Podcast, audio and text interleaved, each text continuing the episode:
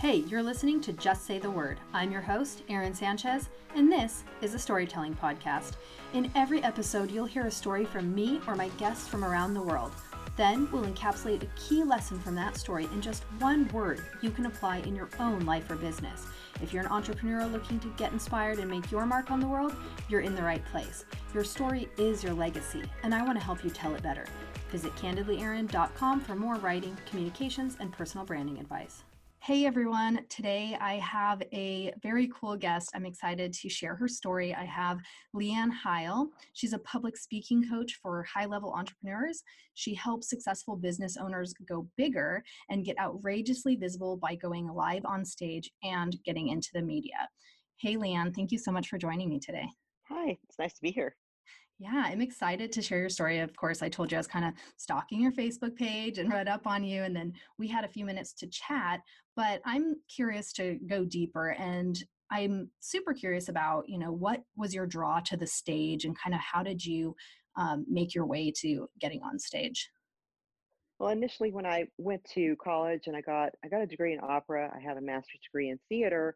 My original career choice was a stage director uh, production manager, casting director, that kind of thing. That was my career trajectory. And I started out my career as a stage director for a pretty big company uh, with big live stage shows, big, like, think Vegas variety shows, mm. big cast, big full band, you know, the whole shebang. And I really enjoyed that. I was very good at it. And I increased profits by like a lot and my shows were very popular. And then i i got married and i got pregnant. And my child when he was born he had an autism spectrum syndrome. It's called asperger's syndrome. It's become a little bit more mainstream. It was not mainstream back then. Mm-hmm. it's been 20 years. He's 20 years old. And uh, when i i had the baby i realized that my career trajectory was going to have to change because you can't really you can't serve uh, well as a mom for a special needs kid when you are constantly gone at night and mm-hmm. you know mm-hmm. being a director you have to keep stage actor hours and that those hours kind of are like from 10 in the morning till maybe 11 o'clock at night um, there's not a room for your family there's not room for being a mom and i realized i had to do something different i couldn't keep going in the in the way that i was going but i loved the stage so I decided I was going to become an entrepreneur so that I could actually be a mom to him the way that he needed it, uh, to be able to take him to therapy and all the things that go along with that. And I became a copywriter for a while. I actually did costuming some. And then I decided I was going to form a band and a production company. So, like a promotion production company, Entertainment LLC. And I formed a band. Um, we got pretty popular and during my promotions, during my production time, we did a couple of albums. We actually got on to Billboard Americana charts. We charted at number 39. We had radio play all over the United States and Europe. And we were pretty doing pretty well. We were pretty popular. Wow. Yeah. And it was going well. And then my bandmate got uh, her husband got a job in London, and I'm from Austin. Our band was based in Austin. Mm-hmm. And she and I were the band. You know, we were kind of like the voices for the band. And I couldn't really continue with that. And she was my partner in the LLC. Mm-hmm. And so we had to dissolve everything. She moved to London, and I was like, what am I going to do now? and at the time, my, my son was about to graduate from high school, and I thought, maybe I could go into coaching. I really enjoy getting people on stage. I remember how that felt when I was a director, how it felt to take an actor kind of from point, you know, zero to you know 10 and see the tangible transformation that occurred. And i had been public speaking on and off that whole time about either acting or music or my son's uh, problems, his Asperger's, and had been, you know, been an advocate in in the market. I'd actually been on stage 800 times, and wow. so I thought, I really think I could do this. I think I could get people really visible with their brand. Obviously, I've been in Billboard, right? So I knew how to do this, and I was a really pretty good writer, so I knew how to write for promotions. And I thought maybe I could lend my expertise now in this later stage of my life now that my son's grown maybe I could take this entrepreneurship and become a coach for people who really want to get into media who want to become a public speaker don't have the connections, don't know where to start, um, don't have you know any any place really frame of reference of how this all works.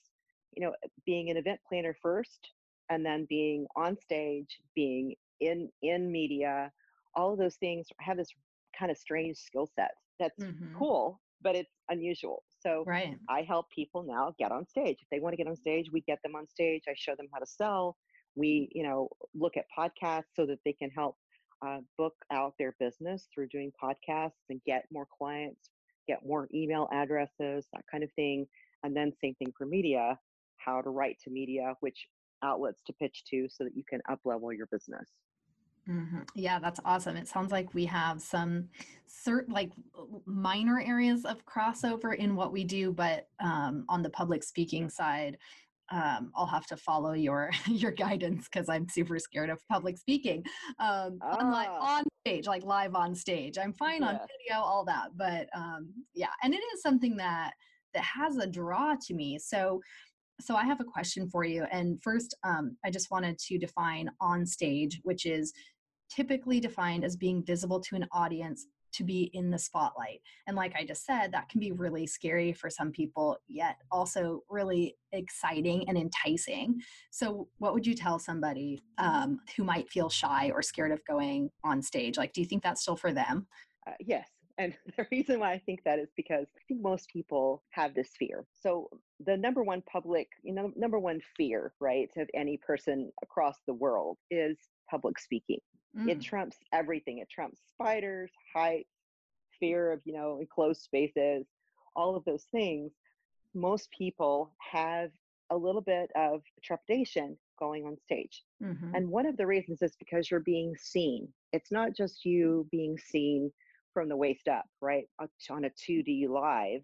mhm, It's not just being on a podcast where they're just hearing your voice. It's actually being seen like 3D. Mhm, Your your whole body is being seen. And there's something about that that kind of works against our fight or flight response. And so one of the things I do with my clients is we go through kind of a process where we calm that part of our brain down and a lot of times fear manifests itself the same physiological way that excitement does. When you think about being excited, let's say your kid's really excited to go to Disneyland, right? mhm, They're, you know, they might, their pupils might be really dilated.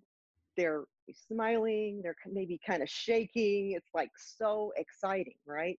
That is the same physiological reaction you have to fear, right? mhm, you might be sweaty palmed you might have your eyes might be dilated you might be shaking a little bit so reframing those fears to sort of read as excitement and kind of convincing yourself that that is actually what you're feeling and experiencing is a little bit of a trick but mhm, there's there's a couple of ways that i handle that there's a like if we do a fear dump we talk about the worst case scenario of what might happen right mhm, and then we start looking for proof that that's actually going to happen because it's happened in the past mm, so most people think I'm going to fall when I get up on stage. Have mm. you fallen before? No. Do you fall in general, you know, generally walking upstairs? No.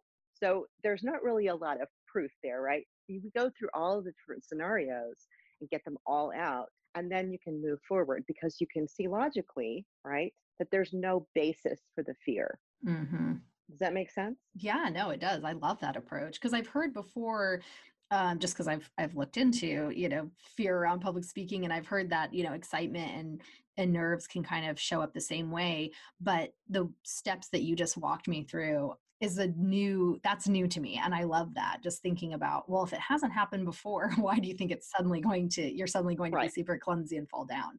No, that's awesome. Right. I yeah, I'm interested Right. to learn more about your process for sure.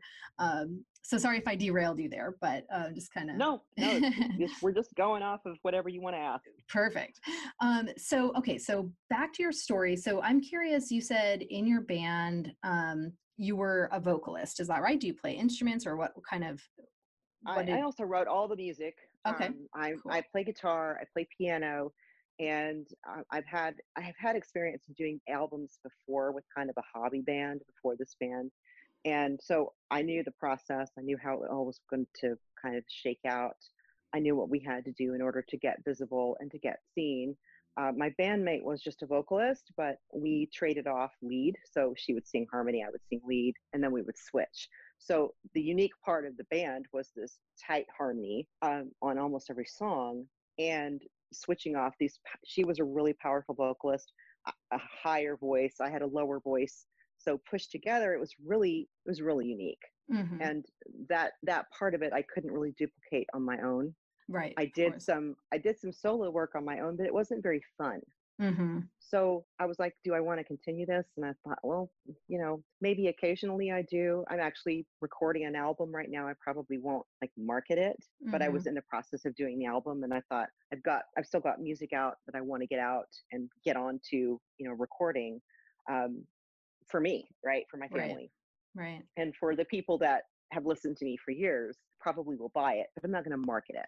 Mm-hmm. I'm not going to promote it. Um, but I, I, still love music. I still love, you know, performing and I still love doing music. I, I substitute with bands some, um, but I'm not focused on that anymore. That's not my first love anymore mm-hmm. as it yeah. was. Yeah, but I love that you still do that because this is something that um, a friend of mine, um, we do sort of this marketing video series. And we talked one week about um, being a multi-passionate because a lot of people get into you know they find their niche and they're they're trying to you know create their whole personal brand and everything around this one thing which i i understand you know we want to definitely set ourselves up as you know the go-to expert in a space but one thing that i think people kind of lose sight of is that if they are multi-passionate which many entrepreneurs are many creatives are they can still pursue those other things that they love doing you don't have to say goodbye to it you just find a different way to have it sort of exist in your life. Um, are do you consider yourself a multi-passionate? Do you think that that's always going to be something you're kind of exploring different hobbies and things that you do uh, outside uh, my husband says i have my husband says i have too many hobbies so yeah yeah, yeah. I, but you know there there was a point to where i was like trying to get into different kinds of things. When my son was little i was you know, experimenting with different things. And I, I loved to sew at the time. So sewing these big Renaissance costumes for Shakespearean shows mm. and and it was really fun. And then there came a point to where I just kind of got tired of it, right? Mm-hmm. I don't want to do that anymore. I could if I need if you needed a gown for a Renaissance ball, I can make you one. Mm-hmm. But I don't really want to do that anymore. Right. So they're they're kind of there's kind of stages in your life where you get into things and then you really enjoy it and it has a season and it's mm-hmm. okay to move on to now something else if there's something else you're passionate about there's no reason why you have to stay stuck in that arena right mm-hmm. i started out as a stage director then i went and became a band member and then i opened up an llc promotion company and i was a copywriter I was a costume designer there's no reason why you have to kind of you know stick with one thing your whole life you know, I've picked this one area and this is all I can do. You know, you kind of have to give yourself a little bit of freedom to either mm-hmm. reinvent or change as you change. Yeah, I think that's super important um, advice and uh, wisdom there for people to think about, especially when they're first starting out. One of the yes. things I think people get hung up on is, well, I have to pick this this niche and this thing that I'm going to become an expert in, and I have to do it for the rest of my life. So then they kind of don't throw themselves into it because they they're like well i have all these other interests too. So i think it's really important like you said to know that you can do something right now and then just like you've done because a lot of what you've done you said you have this unique set of skills but they're related right? Like one kind of would grow like all of the things that you're talking about i see the threads that kind of connect it and how you've been able to leverage one thing to do the next. So i love that you shared that. Thank you. Thanks. So um tell me because i'm i'm hearing something recurring with your um, with your stories and i kind of want to like dive into that a little bit deeper is you've followed oh maybe this i'll ask you instead of instead of stating it. Have you do you feel like you've followed the things that call to you for because you've used the word fun right? Like things that you want to do things that are fun.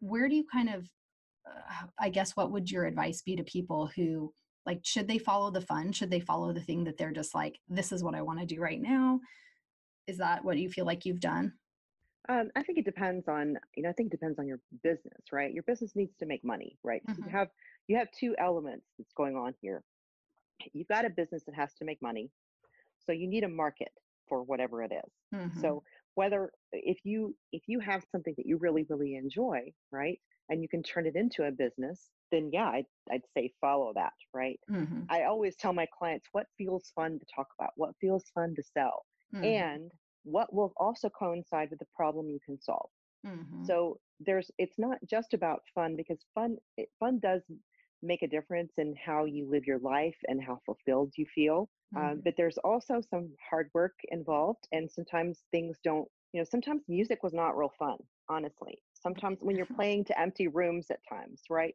that's not fun to, to look out and be demoralized because you've been paid to be at this venue but nobody's there right? You couldn't get anybody there. You invited people they didn't show up.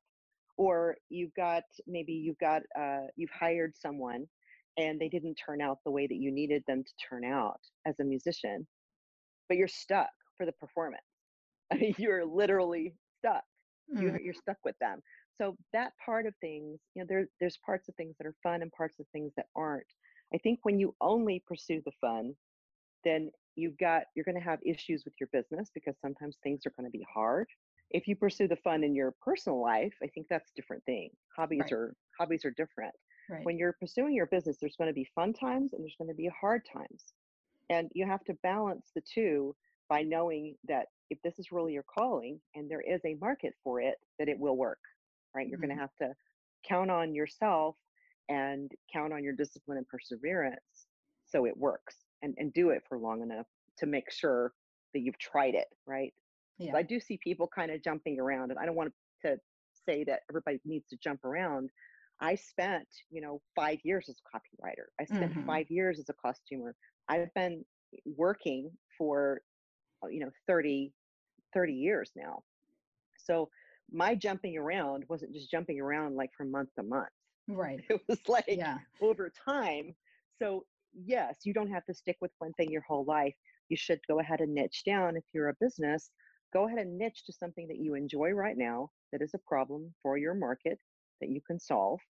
If you need to change it, you can, but stick with something long enough that it has a chance to take hold. Mm-hmm. That would be another thing that I would say because when you're learning a musical instrument, and I didn't start learning the guitar until I was 24 years old. When you're starting to learn an instrument, you suck Mm-hmm. for the first, you know, year. You're not good. You're a beginner.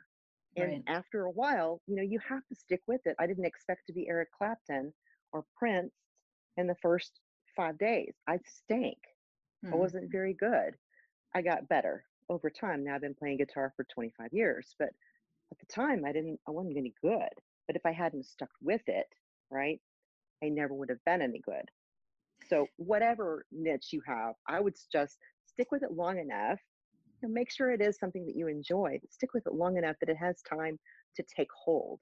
Yeah, no, that I absolutely agree. And I think that's such wonderful advice because it, it's funny how when people are just getting started in business, I think, eh, and I'm speaking for myself back when I first started too, it's like you expect it to work right away and there to be all these signs that it's working and everything. But if we were to, like your analogy, learn an instrument, or for me, I've thought about before learning a new language, why we don't expect to learn those things overnight, you know? No. Um, so it's no different for business. So I'm super glad you brought that up. Um, in sort of jumping off that same thought so when you are persevering say it's that you know six months or that first year or whatever um, where you're like testing and figuring out what's going to work what works for what has worked for you or what what works for your clients maybe to um, to stick with it and persevere through those tough times through those hard times? What are some of the things that gets you through or gets your clients through Well, you have to decide, right? If you're going to get on stage, you have to decide you're going to get on stage. There's not any, I'm going to maybe try. You either are or you aren't, right? Mhm. It's a pretty easily definable situation. If you're on stage or you're not, are you on a podcast or are you not? Are you in a media outlet or are you not? Um, it's not like a mindset coach you can work with for six months and she's just kind of, you know, helping you through Mhm. overcoming your fears. This is kind of a tangible um, outcome. For My sure. coaching is it has a tangible outcome. And it's not that li- life coaches or mindset coaches don't have a tangible outcome too. It's just not as apparent. It's not as physical, right? Um, so commitment to your business. You know, actually say to yourself, I'm going to give this everything I've got and not fit it around my the rest of my life. I'm going to give my business 25 to 30 hours a week dedicated time, uninterrupted. You know, I'm not going to do laundry in the middle of the day. I'm not going to go for and get my hair done. I'm not going to go grocery shopping. That's not having a business, right? So I always Mm-hmm. tell my clients if you're the CEO of your business and you're going to be speaking to your people, if you're the CEO and you're speaking to your people in the audience, doesn't it make sense for a CEO to keep CEO hours? hmm Doesn't it make sense to really commit and make a decision to commit um, and actually do it? Because what I see a lot, and this is not necessarily my clients, but I see this um, happening a lot in beginning coaches, is that you you are now working for yourself, and there's no more deadlines, right? hmm There's no more boss saying you have to have this project done by such and such date. You know, when I got out of the stage show business, that had a deadline. It, we sold tickets to shows, and the shows went up whether we were ready or not. There wasn't Mhm. a do over. There wasn't. I'm so tired today. I think I'm just going to rest. We didn't take you know naps. we we actually had to do the show. hmm So same thing for our businesses. I see a lot of people when they're first starting, or maybe their first couple of years, they're like, "Why is this not working? Why is this not working?"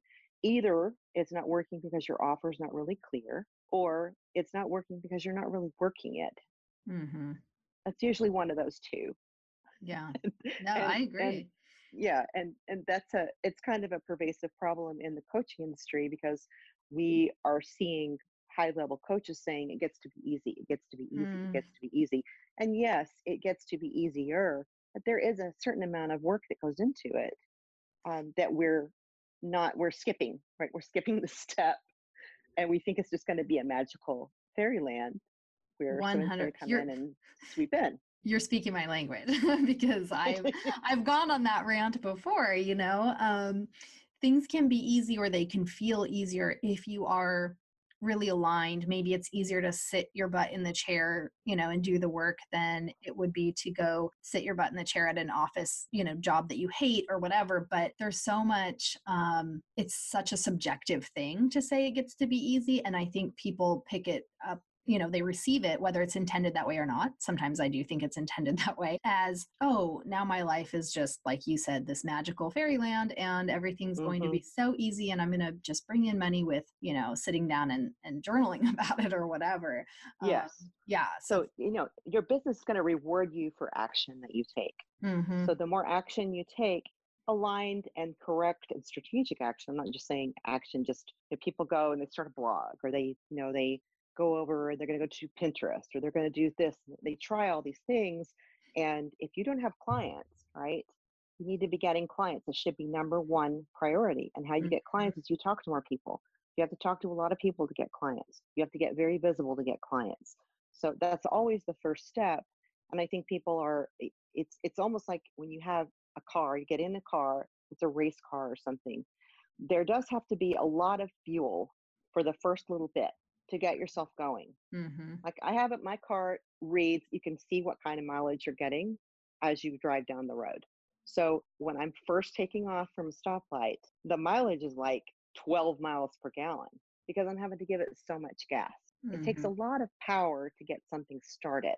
But once you're going along, sometimes I'll kind of take my foot off and I'm coasting. I'm getting 99 miles per gallon. Mhm. Does that make sense? So totally Yeah. I think when people are first starting, and I think that's you know mostly your your audience, when you're first starting, maybe getting on stage might be really intimidating, right?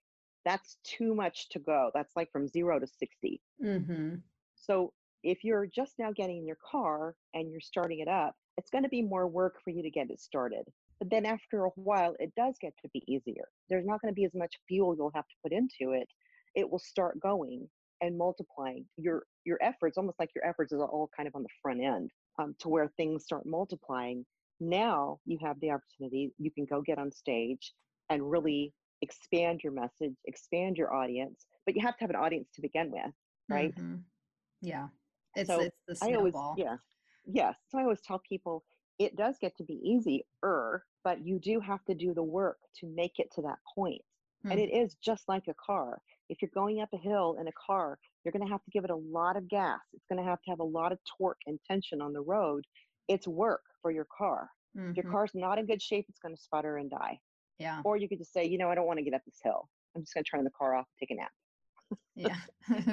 Or you can, you know, you can make the effort, get your car up the hill, and then once you get up the hill, it probably will be easier to coast down the hill and not take as much gas, torque, traction, tension.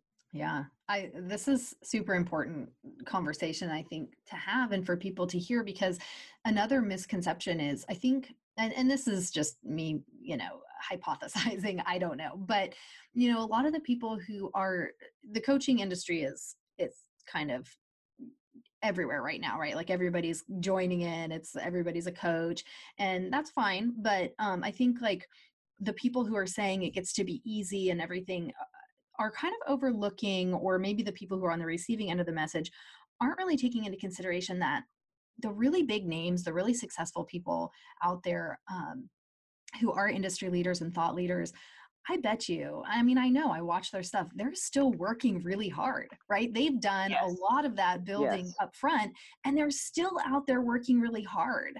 Um, so they're not just like, sit, you know, resting on their laurels. Um, I'm thinking like Amy Porterfield and, you know, Jasmine Star and some of those, um, you know, social media and course, uh, yes. they're still working their butts off, you know, so. and they're spending a lot of money too. You have to you have Yes. to think too. Do you want to spend money or do you want to spend time? Mhm. So you can spend a lot of money on your business. You can dump thousands and thousands, hundreds of thousands of dollars in ads. Google ads, Facebook ads, Instagram ads, Mm. even, you know, LinkedIn is probably going to start it. So you Mhm. can do ads and you can shortcut things, but I don't I don't know very many people that start a coaching business with three or four hundred thousand dollars extra laying around to Mhm. put into ads, right?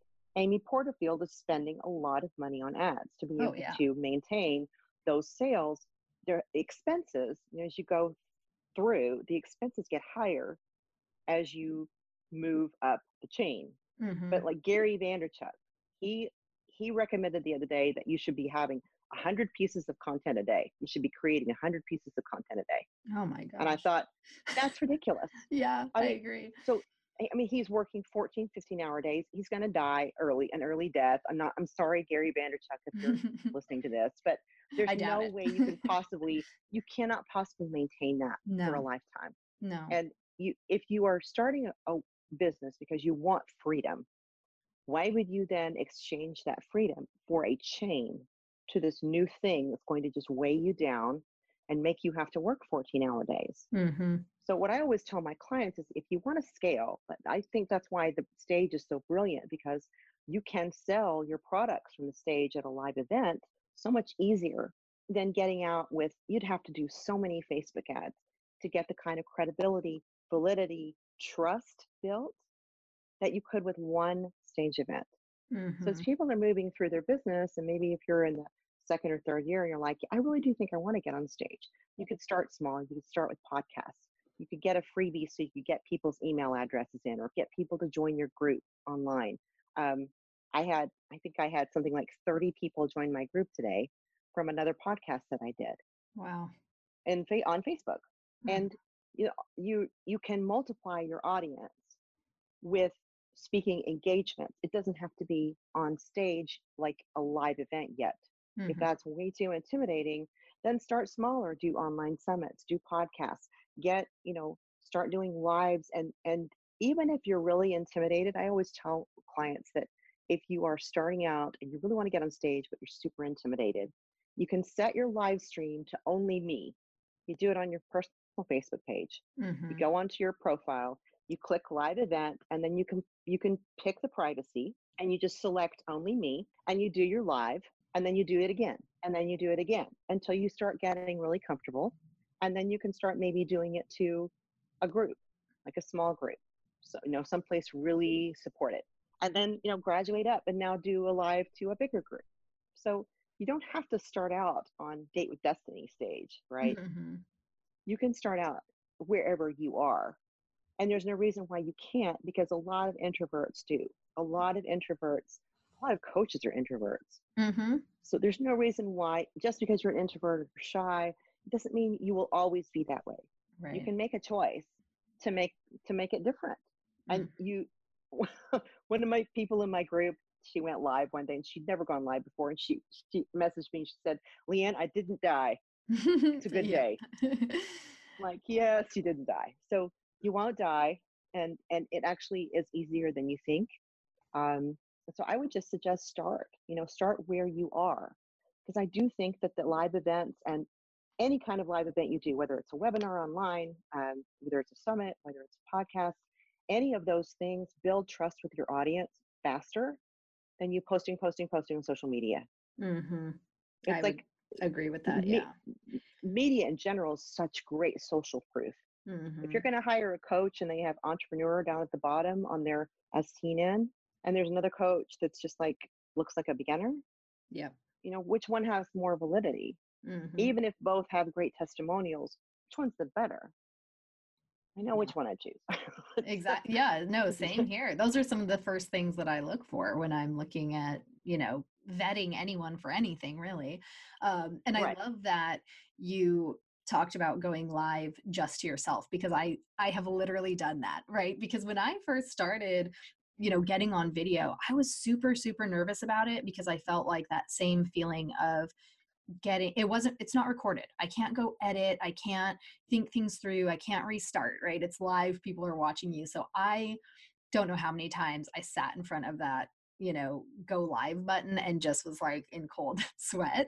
But once right. i started doing it for myself and realizing exactly the same questions that you said way earlier in the the show was what's the worst that could happen? And i would go through that like until it was to the point where it was just ridiculous. It's like well that's not going to happen. The worst that could happen is you stumble over your words you pick yourself up you restart the sentence. Who cares? So somebody right. judges you. right. probably not anyway right. you know? That's just so no that's great advice. I'm so glad that you mentioned that. People should definitely know about that privacy setting and just get comfortable seeing themselves in front of the camera. The more they do it i think the more comfortable you get with seeing yourself and hearing yourself and all that um, and great. none of us like how we look Right. I look at myself and I think I have jowls. I mean, I don't look like I, I, because a lot of these coaches are 20 years old. I'm 51 yes. years old.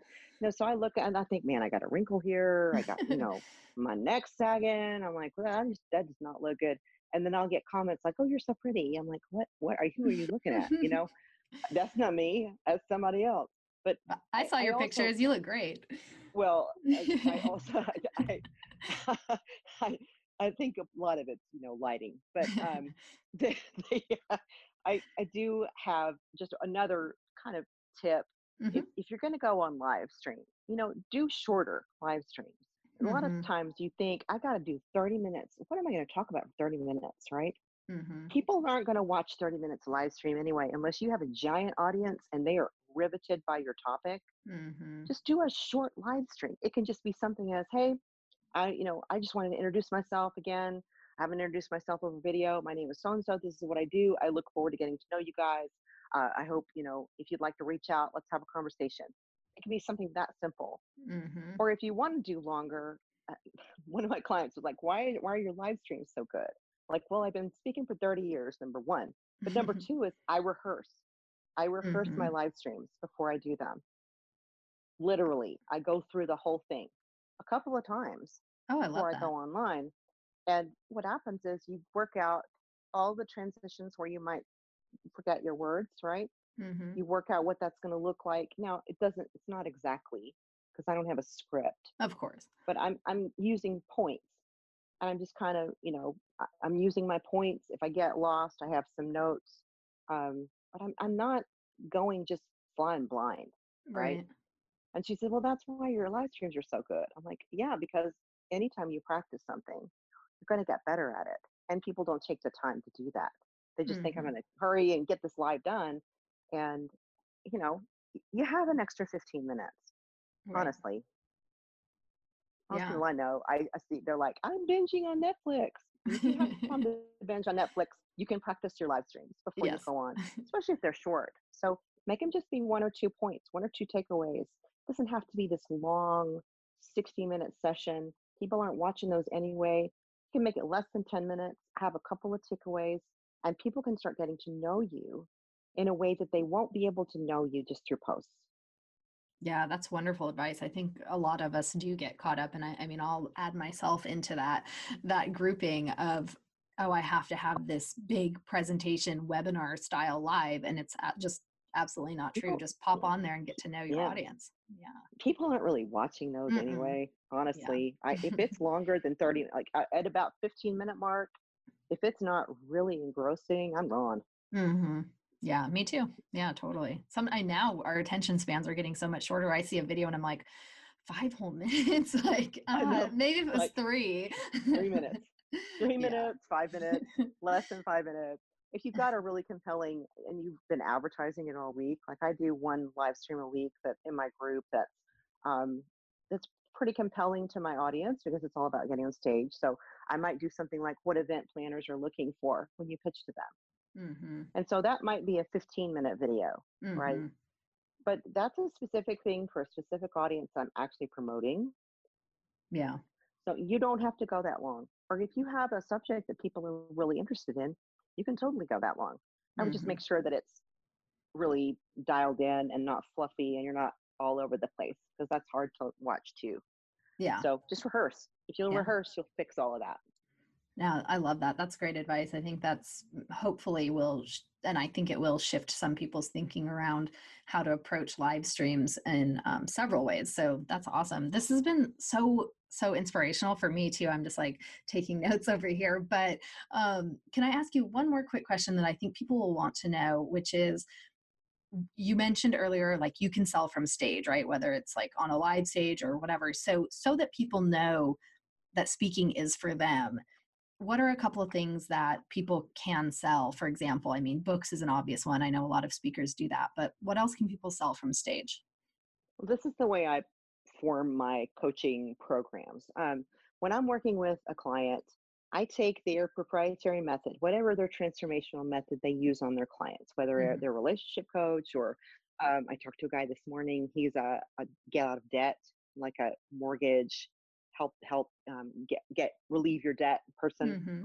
and whatever their programs are that they're selling, the highest ticket program that you have, whether it's 2K or 10K or 20K or whatever it is, you can sell that program through your speech in a way that your audience doesn't realize. mm So, you know, people think all I can do is just I can sell my book afterwards, but how, how else can I maximize this stage appearance? The way that people maximize their stage appearances and the way to scale from stage is not just getting a speaker fee, it's being able to craft your speech around your proprietary method, give your audience a couple of wins that they can do on their own, give them a taste of what you can do, and make it a no brainer that you are the problem solver they have always been looking for. hmm wonderful. So, yeah it, whatever your your business is, let's say you're a weight loss expert, you help people lose weight without dieting. You give them, you'll talk about your story. It's usually your personal story is usually the most compelling. There'll be a, a few stories in between, but in that speech, there's going to be several parts where you're going to relieve, like almost relieve a little bit of their problem immediately. hmm So they get a quick win. Once they get that win, they're going to come back to the back of the stage. And I have a technique I use so that people will actually come back and talk to you um, that I teach my clients. And once they come back and talk to you, you can either get their email address, you can book them on the spot, you can book them into a sales call, or you can downsell them into a program like a group program or a course in addition to your book if you have a hmm book. So that's how you make money from stage. People mm think I just got to get, I got to charge your speaker fee. Those those are few and far between. You can have your own event and have ten people there and sell four of them into your high end program. hmm no that's Four great clients a month at five k, um, you know, a client. Would that change your business? Yes. Right. Yeah, no, absolutely. That's oh, this is there's so much value here, LeighAnn. I hope that um I I genuinely I should have said this up front, like get a notebook, get a pen, because I feel like you've shared so much here that people can take away and get some of those, you know, early quick wins on their own. But if they do want to get to know you better, if they want to potentially work with you, how can people reach out? What do you want to um how do you want people to connect with you? And do you have anything else you'd like to promote or plug? I have a Facebook group that I'm in all the time. It's a place I mostly hang out. It's called On Stage Power Entrepreneurs. Okay. And I can give, I'll send you the link so you can Perfect. put it in the notes. And uh, that is mostly where I am. And I do a lot of just talking over Messenger with people. So once you're in the group, if you'll give me a friend request, let's talk. Let's talk about your business, where you want to go, what you want to do with the stage. Um, I've got a website you can go to. It's a whole lot easier to just contact me over Facebook. Uh, Mhm. But if they want to go to my website, it's leighannheil.com, L E I G H A N N H E I L.com. Perfect. Awesome. Thank you so much, LeighAnn. I'm going to put the Facebook group and um, any of your social links that you want to send me and your website in the show notes. So if you guys want to go check out what LeighAnn has to offer and connect with her and um, join her group, which sounds like a no brainer, then you can find the links there. And LeighAnn, thank you so, so much for spending um, your valuable time with me today. I really appreciated having you on. Thank you, Thank you so much for tuning in. If you liked today's episode, please subscribe and tell your friends. If you want to learn better branding and communication skills or more about this podcast, please visit www.candidlyerin.com or just say the word podcast.com. You can also find me everywhere on social media at candidlyerin and make sure to use the hashtag just say the word in your social media posts so I can see your stories of resilience, transformation, and lessons learned because your story matters. Remember, your story is your legacy. Everybody has a story, and the world should hear yours.